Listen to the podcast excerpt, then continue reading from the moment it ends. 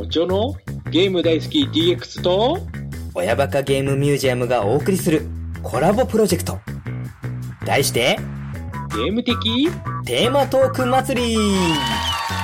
総勢15番組のポッドキャスト配信者が持ち寄った修行空のお題の中から選ばれたトークテーマを魚に、それぞれの番組がそれぞれのスタイルで大好きなゲームの話をリスナーさんにお届け。そして今回選ばれた栄えあるトークテーマはナンバー1、アーケード。ナンバー2、周辺機器。ナンバー3、ゲームサントラ。そしてナンバー4、積みゲー。各番組の極上ゲーム話を聞いて、もし自分も話したくなったら飛び入りで企画参加も全然 OK。 ハッシュタグゲーム的テーマトーク祭りをつけて、それぞれの番組の感想をツイートしよう。君も誰かとゲームの話がしたくなるかも。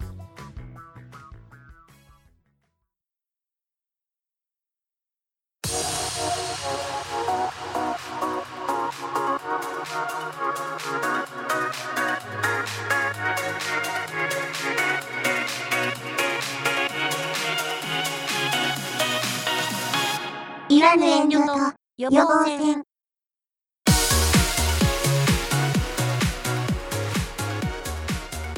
はい、始まりました。こちらね、もうね、1ヶ月も経ってないと慣れてませんよ。一発撮りでやりたいと思いますよ。はい、こちらはですね、もうね、いらぬ遠慮と予防線でございます。喋り方というか、始まり方もすっかり忘れてしまいましたけれども、ついさっきまで覚えてたんですけどね、できてないですね。もう一回仕切り直しますか？やりますか？はい、始まりました、いらぬ遠慮と予防線。この番組は濁りの好きなことについて喋っていくポッドキャストとなっております。本当に、いろいろね、申し訳なかったなと、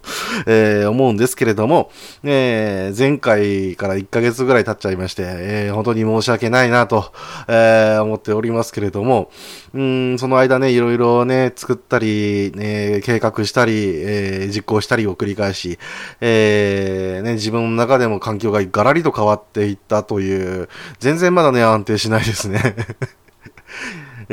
まあね、あとちょっとすれば、安定したねっていう報告がちょっとできるかなと思うんですけれども、まあ、まあね、どこがこうね、自分でもキリがいいのかというのがね、ちょっとまだわからないんですけれども、まあね、こうやって、まあ、なるべく1週間に一度のペースに、戻していきたいなと、本当に思っているんですけれども、まだしばらくはちょっと不定期のままさせていただくと思いますので、どうぞご了承のほどお願いいたします。さて、前回ね、まあ、次回予告をさせていただきました通り、本日は、大泥棒ジン、キングオブバンディットジン、こちらの方をご紹介させていただきたいと思います。まあ、どうやらね、なんか知ってる方の方が、まあ、お便りを見る上ではですけども、いらっしゃったので、まあ、あんまり説明しなくてもいいのかなと思いましたけども、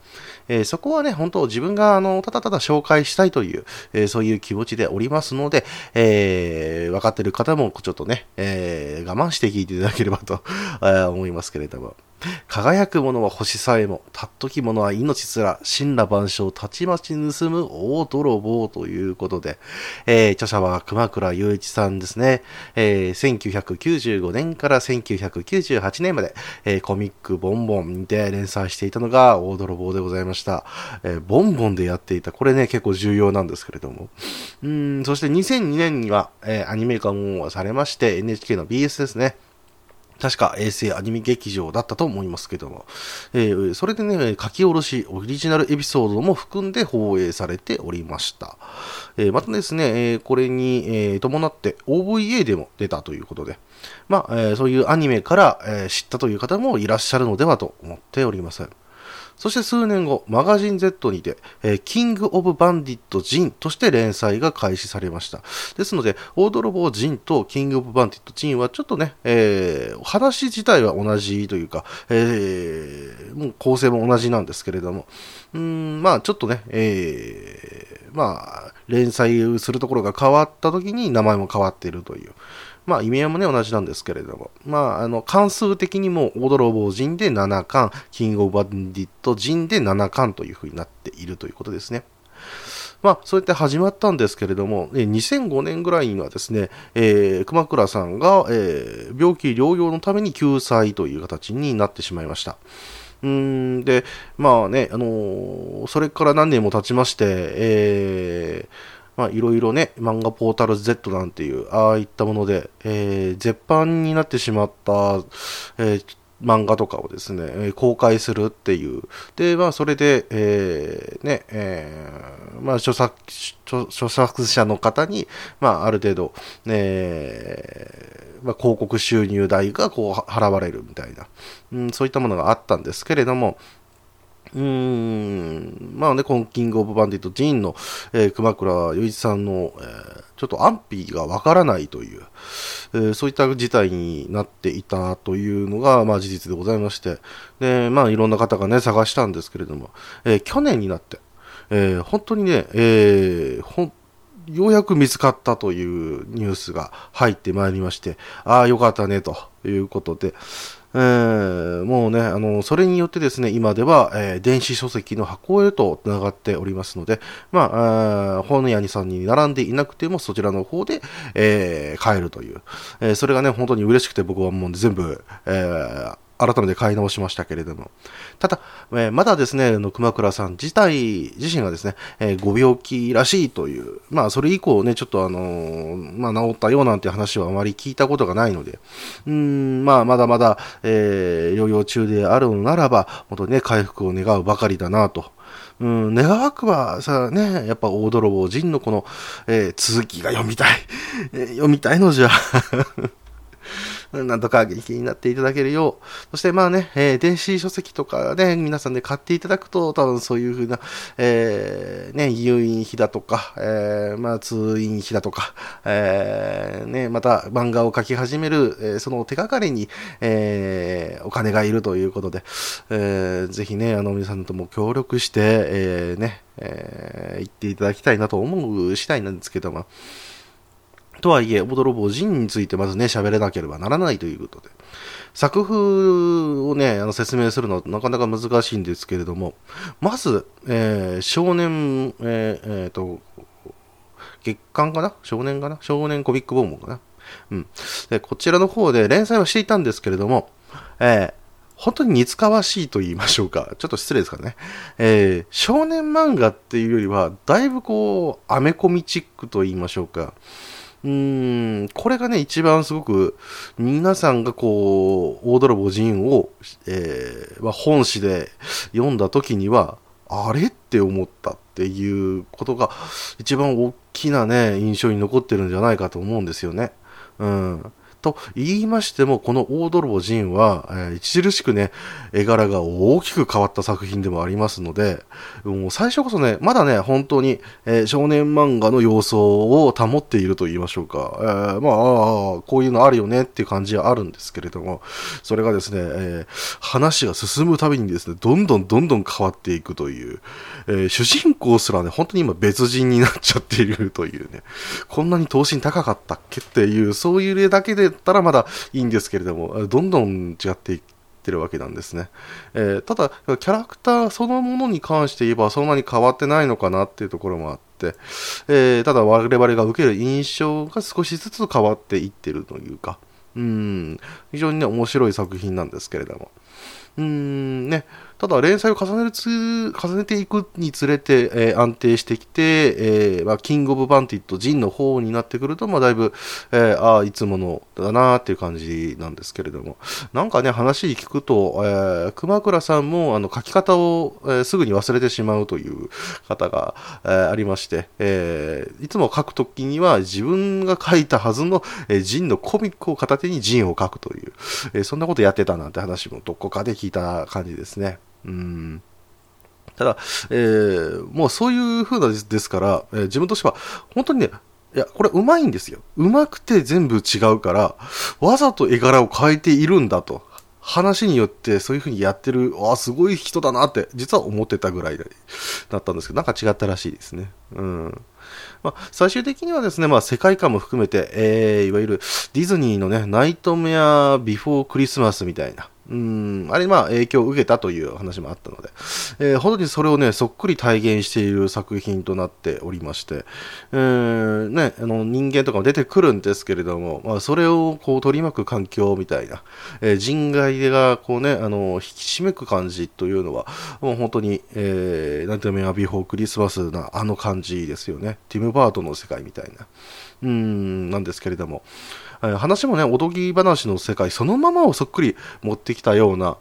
感じなんですけれども、まあでもね、描写力とか、そういったものもあるんでしょうか、絶妙なバランスであって、どこかなんかリアリティすら感じるという、まあ本当に熊倉ワールドだなというものがですね、まあ毎度毎度、まあ、広がっていて、書き込みもすごいですからね、ここまで、きっちりやってるんだということもね、すごく言えると思うんですけれども、第1話のね、泥棒の都みたいな、ああいうところからもうすでにすごかったですから、それがね、どういう変化をしていくか、まあ、進化というか、何でしょうか、ワープ進化と言いましょうか。それをね、ぜひもうちょっと見ていただければなと思うんですけれども、まあ、泥棒の話なので、まあ、どっちかというとね、昼と夜、もしくは光と闇みたいな、ああいった対比をですね、まあ、漫画の方で描いているということもありまして、非常に、明確なんですね。でそれでいて多彩と言いましょうか、闇の使い方が非常にうまいなということで、まあ、ちょっと偉そうなことを言うと漫画で映える描き方だなと、非常に思いますね。話はね、だいたい数は完結で一つの国とか地域を、やっているという、まあ、何々の国で、何々を盗みました、おしまいみたいな感じですね。うん。まあ、このね、明快というか、まあ、短絡的ではないんですけれども、あとはね、主人公が、まあ、連載当時、やっぱり流行ってたよね、ツンツン髪という、そういう、ね、まあ、大泥棒、まあ、少年なんですけれども、ジンというね、少年と、また相方で喋る黒い鳥ですね、スカーフをつけたで、鳥が、キールという、まあ、その2人がですね、まあ、コンビを組んで、でっかい盗みをする話ですね。ただね、どこぞのマン族みたいな、そういう話ではない、ですね。盗むということはどういうことかという、そういったことまで考えさせられるぐらい大きな盗みをやるという。まあ、ある意味、老快、まあ、かつね、疾走感の非常にある。そして、シャレがある、もう本当におしゃれ。そんな漫画となっておりますので、女性ファンもね、非常に多くいる。いや、どちらかというと女性ファンの方が多いのかな。まあ、ちょっとわかりませんけれども、そういうふうにお向けいたしますけれども。またね、ストーリー自体はどこか偶話じみたところも非常にあるので、まあ、おしゃれなルパン的な感じ、もうルパンをさらにおしゃれにしたっていうと、なかなかね、体現相互と言いましょうか、いう感じもしますけど、あとは、まあ、僕らの世代だとキューの旅って言ったら、いや、わかりやすいんでしょうか。もしくは、まあ、海外のね、お話とか好きな方であれば、マザーグースなんていう、そういったものにも似ているとも、言われていますね。まあ、それでいてですね、まあ、漫画の端々に結構あったりするんですけれども、熊倉先生オリジナルの文章っていうのもね、あって、これも非常にセンスがいいんですけども、どこか本当にある本からの引用ではないかと思うほどセンスがいいと言いましょうか。後々ね、この本を、まあ、この話、国の話をわーって読んで、って言ってから、その文章をまた読むと、ああ、このこと言ってたのかっていうのが非常に分かって、2度、3度、もう本当に楽しめる作品となっておりますので、まあ、ぜひね、コミックスの方見ていただきたいと思いますけれども、まあ、本当にね、各話それぞれ、いいところがぎっしりありますけれども、基本的にはジンたちが盗もうとする、標的、お宝が各話に一つ存在しており、それにまつわるストーリーに女性キャラクターが、ほぼほぼ必ず絶対いるという。で、これをね、本当公式でも言ってますけど、ジンガールと言いまして、とてもね、魅力的な女の子が、まあ、毎回違って出てくるという。まあね、男の人のね、読者なんかは、どこの話の誰が好きかなんていうことを話したりするということがありますね。またね、見どころのもう一つとしては、ジンとキール。こちらがね、まあ、合体技がありまして、まあ、少年漫画ならではの、こういうところでありますけれども、光り輝いたキールが、翼を広げて大きなね、ボウガンというか、ああいった形になりまして、ジンの右腕に、くっつくんですね。で、くちばしをくっとこう向けて、カパッと口を開けて、そこから光の玉を発射するという、キールロワイヤルですね。これが本当にいわゆる決め技ですので、まあ、どうなんでしょうね、まあ、コブラのサイコガンって言っちゃうとちょっと、世界観崩れちゃうのかもしれませんが、本当にね、ここぞというところで、このキールロワイヤルを放つので、もう非常にかっこいいですし、まあね、どういうものを打ってるのっていうぐらい、結構ね、なんか跳ねたり爆発したり、あるいはなんかね、溜め込んで連打したりみたいな、そういったものもあったりしますけれど、まあそこはね、漫画なんで特にあんまり、考えなくていいのかなということでございますけれど、まあ、さらにね、合体技ならではの相方の気が乗らないと、使えないというお約束もしっかりやってくれているので、まあ、ジンとキール、この2人の友情関係を程よく演出してくれている要素でもありますね。で、まあ、これ僕だけだったらちょっと恥ずかしいんですけれども、男の子はね、大体やったんじゃないですか、大泥棒読者は、キールロワイヤルの打つ真似をするという、ありませんでしたかなんかね、登下校中の傘とかでありませんでしたかやってたとしたら、なんかちょっとお便りいただきたいですね。はい。で、ここからはね、ちょっと濁りの個人的な思い出になりますけれども、まあね、本当にボンボンを読んでいた頃の、ちょうどドストライクの頃に連載されておりまして、まあ僕ね、何度もこの番組で言ってますけども、ガンダム、まあ SD ガンダムですね、目当てで、ボンボン読んでいたんですけれども、まあやっぱりね、まあギャグ漫画とかいろいろあった中で、なんかすごくね、異色なものがあったので、これなんだいと。ちょっと年上のね、友達に、聞いたなんていうことをすごく覚えておりますけれど。で、まあね、友達のがボンボン買ってたので、その友達のうちに行くたびに、ボンボン読ませてもらってるので、ジンの続きどうなったかなって見るんですけど、毎度毎度ね、全然違う話だったりするんで、あれおかしいなって、これ前の話どこみたいな感じで、ちょっとね、倉庫から引っ張ってもらってきたりとか、そういうのもありましたね。ただそういったものも大変面白かったですし、まあ、子供ではね、なかなか読み取れない部分っていうものをね、ほっとふんだんに入れていた作品だったので、逆にね、それが自分としてはすごく好みでしたね。これを分かるのがきっと大人なんだろうなと思いつつ、分かってやるぞみたいな、お前ら分かんねえだろみたいなねそんな、まあちょっとね、生意気なことも言っておりましたけれど、まあ本当にね、さっきも言った通り、ちょっと海外の雰囲気が、非常によくするので、もう本当にそれが魅力的でしたね。まあ、あとはですね、まあ結局それはね、魅力的なんですけれども、まあ、ストーリー自体が非常に明快なんですよね。なので子供ながらにもすごく、よく、理解できたというのもありますし、まあ、先ほど言った女性に人気なのではというところも、まあ、これはね、まあまあまあ、当時のね、創作サイトなんかはね、ジンを扱っていたというか、そういったものをよく見ていたので、そうなんじゃないかなと思っていたんですけれど、何よりね、身近にジン好きがいたということで、そちらがですね、姉だったんですね。うちの姉貴がですね、このジンを大層気に入っておりまして、自分よりも早く単行本を揃えていましたね。しっかり覚えております。それはね、もうキングオブバンディット、ジンの頃も同様で、確かね、薄い本も買ってたんじゃないかな。どうだったかな。まあ、大泥棒人のね、勢いで、自分自身としましては、海外のね、偶話集なんかもね、まあ、中二病じゃねえのと、言われるかもしれませんけれども、まあ、読み始めましたし、まあね、変な話、大泥棒人自体も、中二病といえば中二病なね、内容だったりもするんですが、それを突き詰めたらどんだけかっこいいかという、そういった体験をしてくれてるわけでありますし、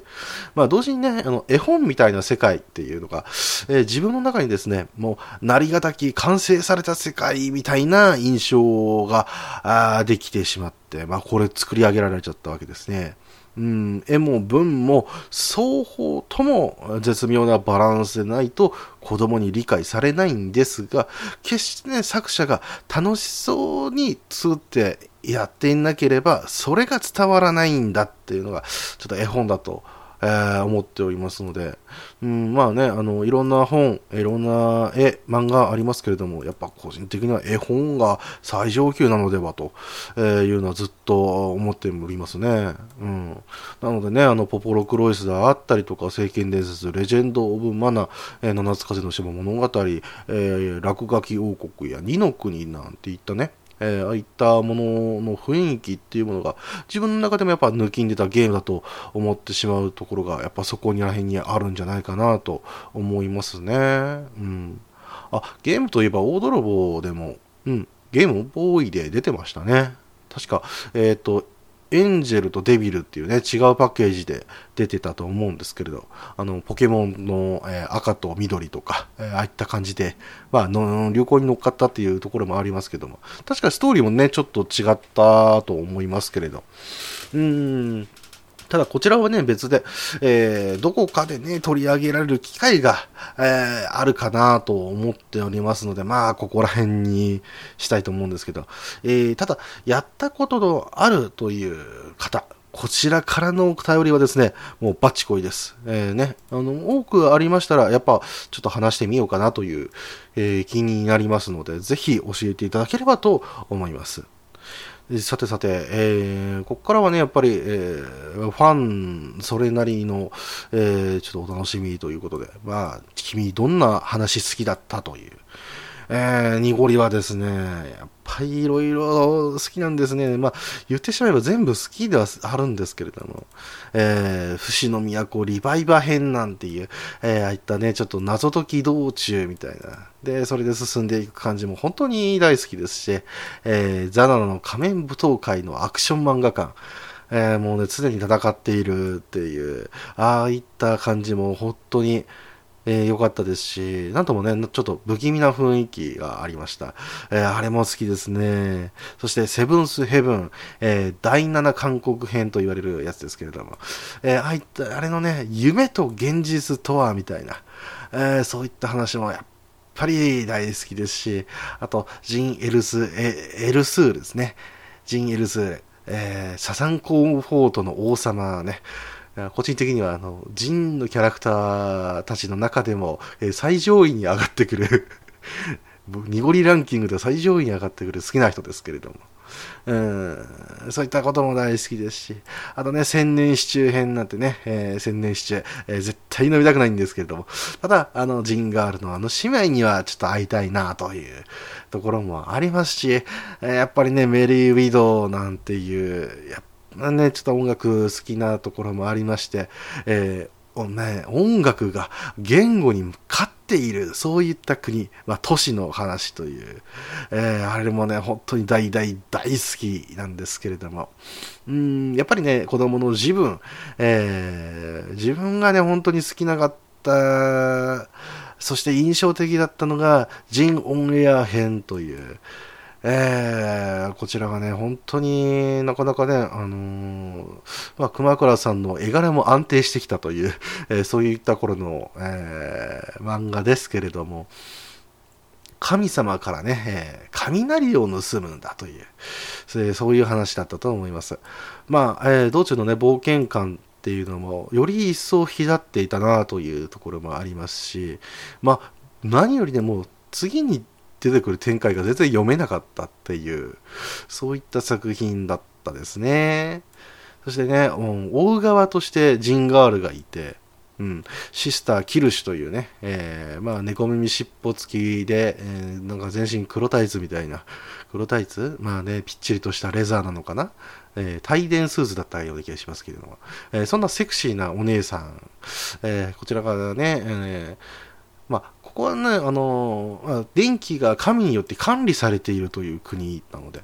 その神の恩恵を盗む東電団、ね、そちらの方のリーダー、なのがこのキルシュという方だったわけですけれども、ちょっとね、ある意味ではジンの、商売敵みたいなところもありますが、ジンが盗むのはまた別のものという、そしてね、ジンたちが、本当にお宝の居場所を突き止めるための地図っていう、ああいったものをこう盗んだの で、それをキルシュが奪い返そうとし、その道中でこの国の真実の姿、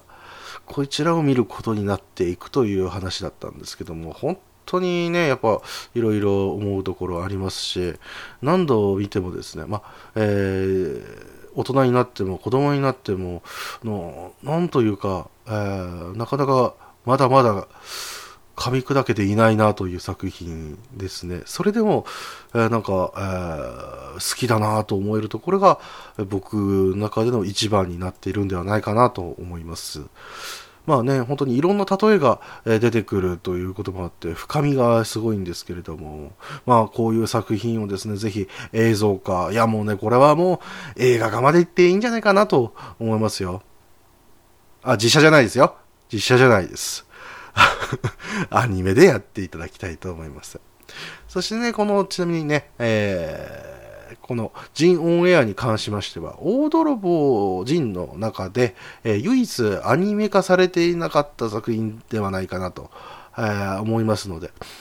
ぜひぜひね、電子書籍を買って、そちらの方で読んでいただければと思います。はい、ここまでで、大泥棒人、また、キングオブバンディット人のご紹介をさせていただきました。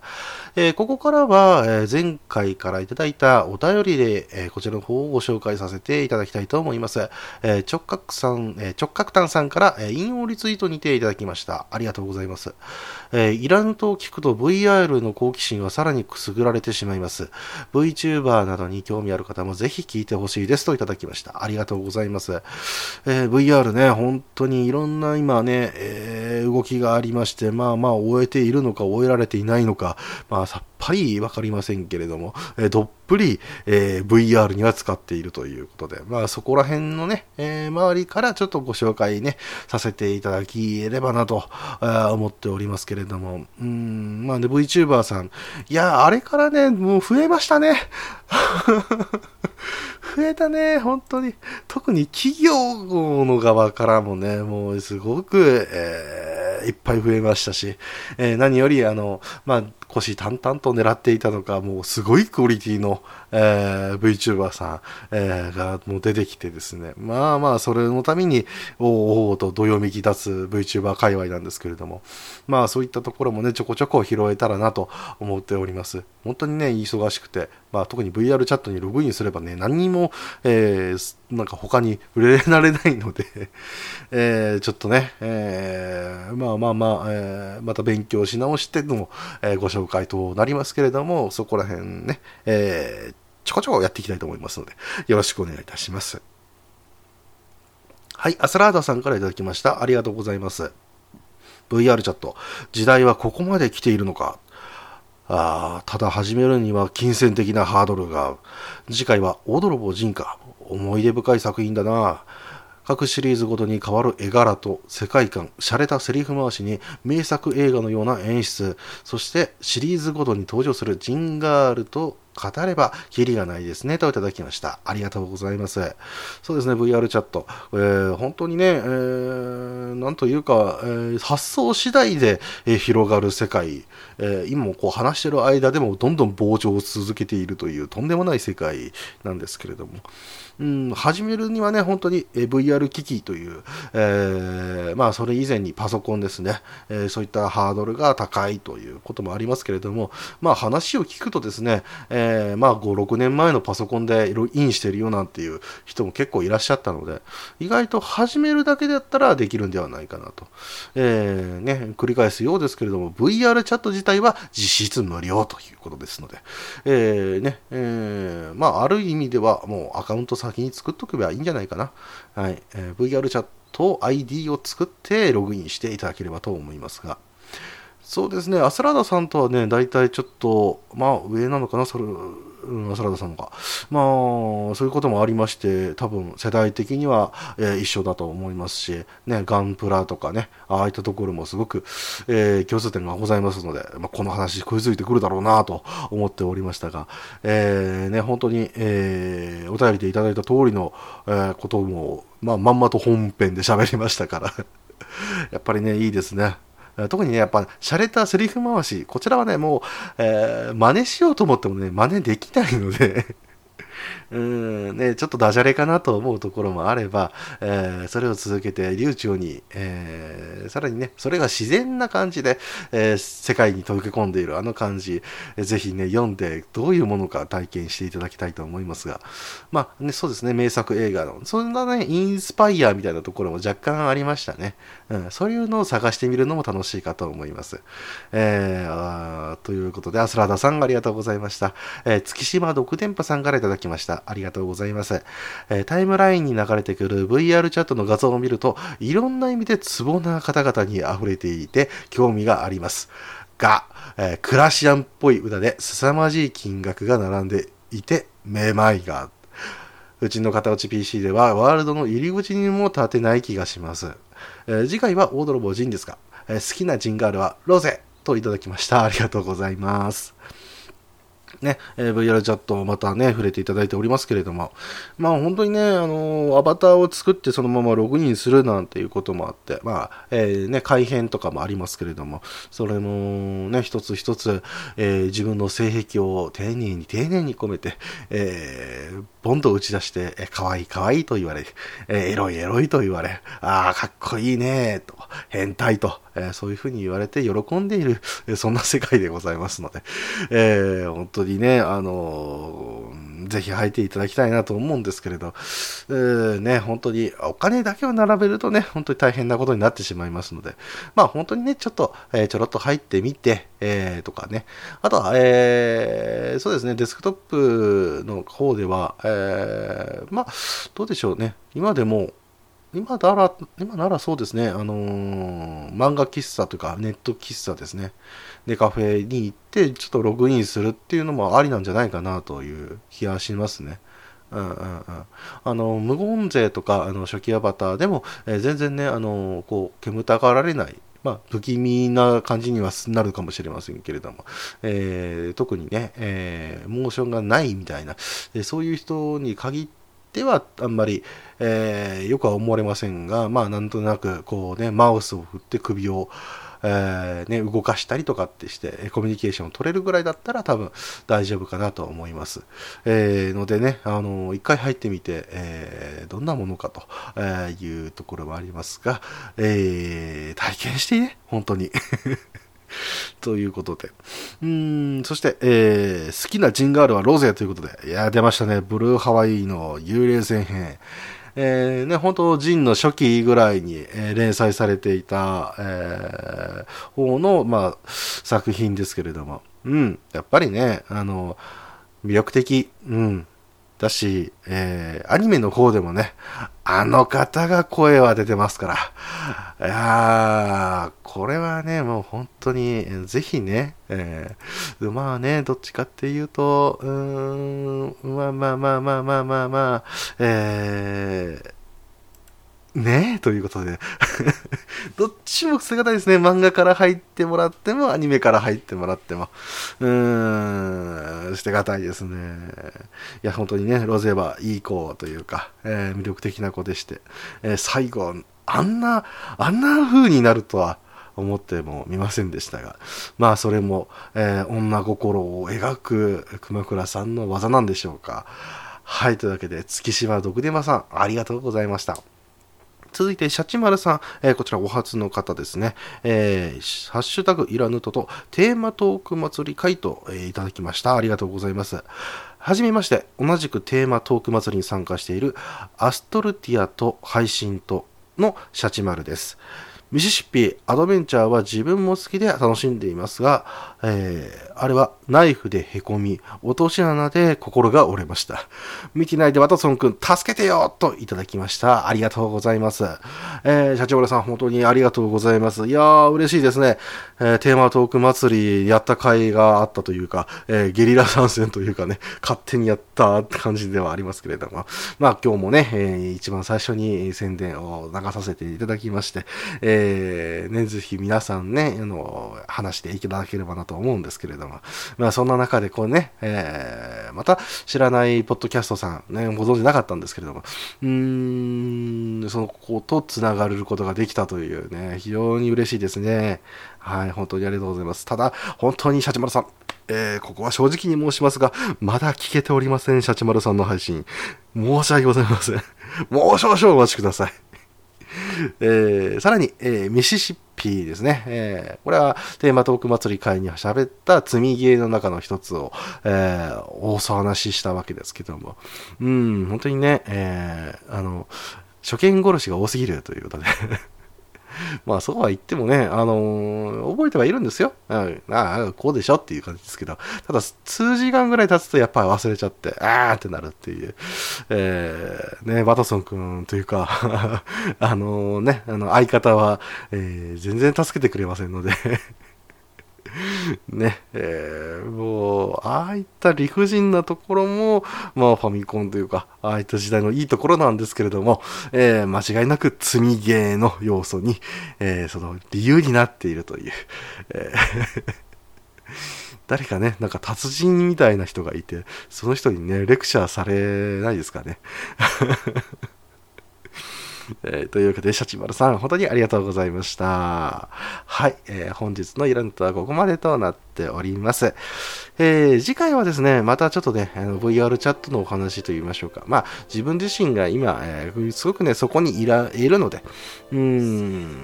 まあその話をねするほぼが、まあいいのではと思いますけども、まあこの後すぐ上げますこの話をあげた後にもう一度ちょっとねちょろちょろっと話して、それをまた、取りましてすぐにあげたいと思いますんで、また、固めて、やりますよ。はい、これを聞いてる頃にはちょっと上がっているんではないかなと思っておりますので、ぜひ、そちらの方もお楽しみください。まあ題名といたしましては VR チャットでの濁りの活動と、いう形で、やりたいと思います。それでは皆さん、また。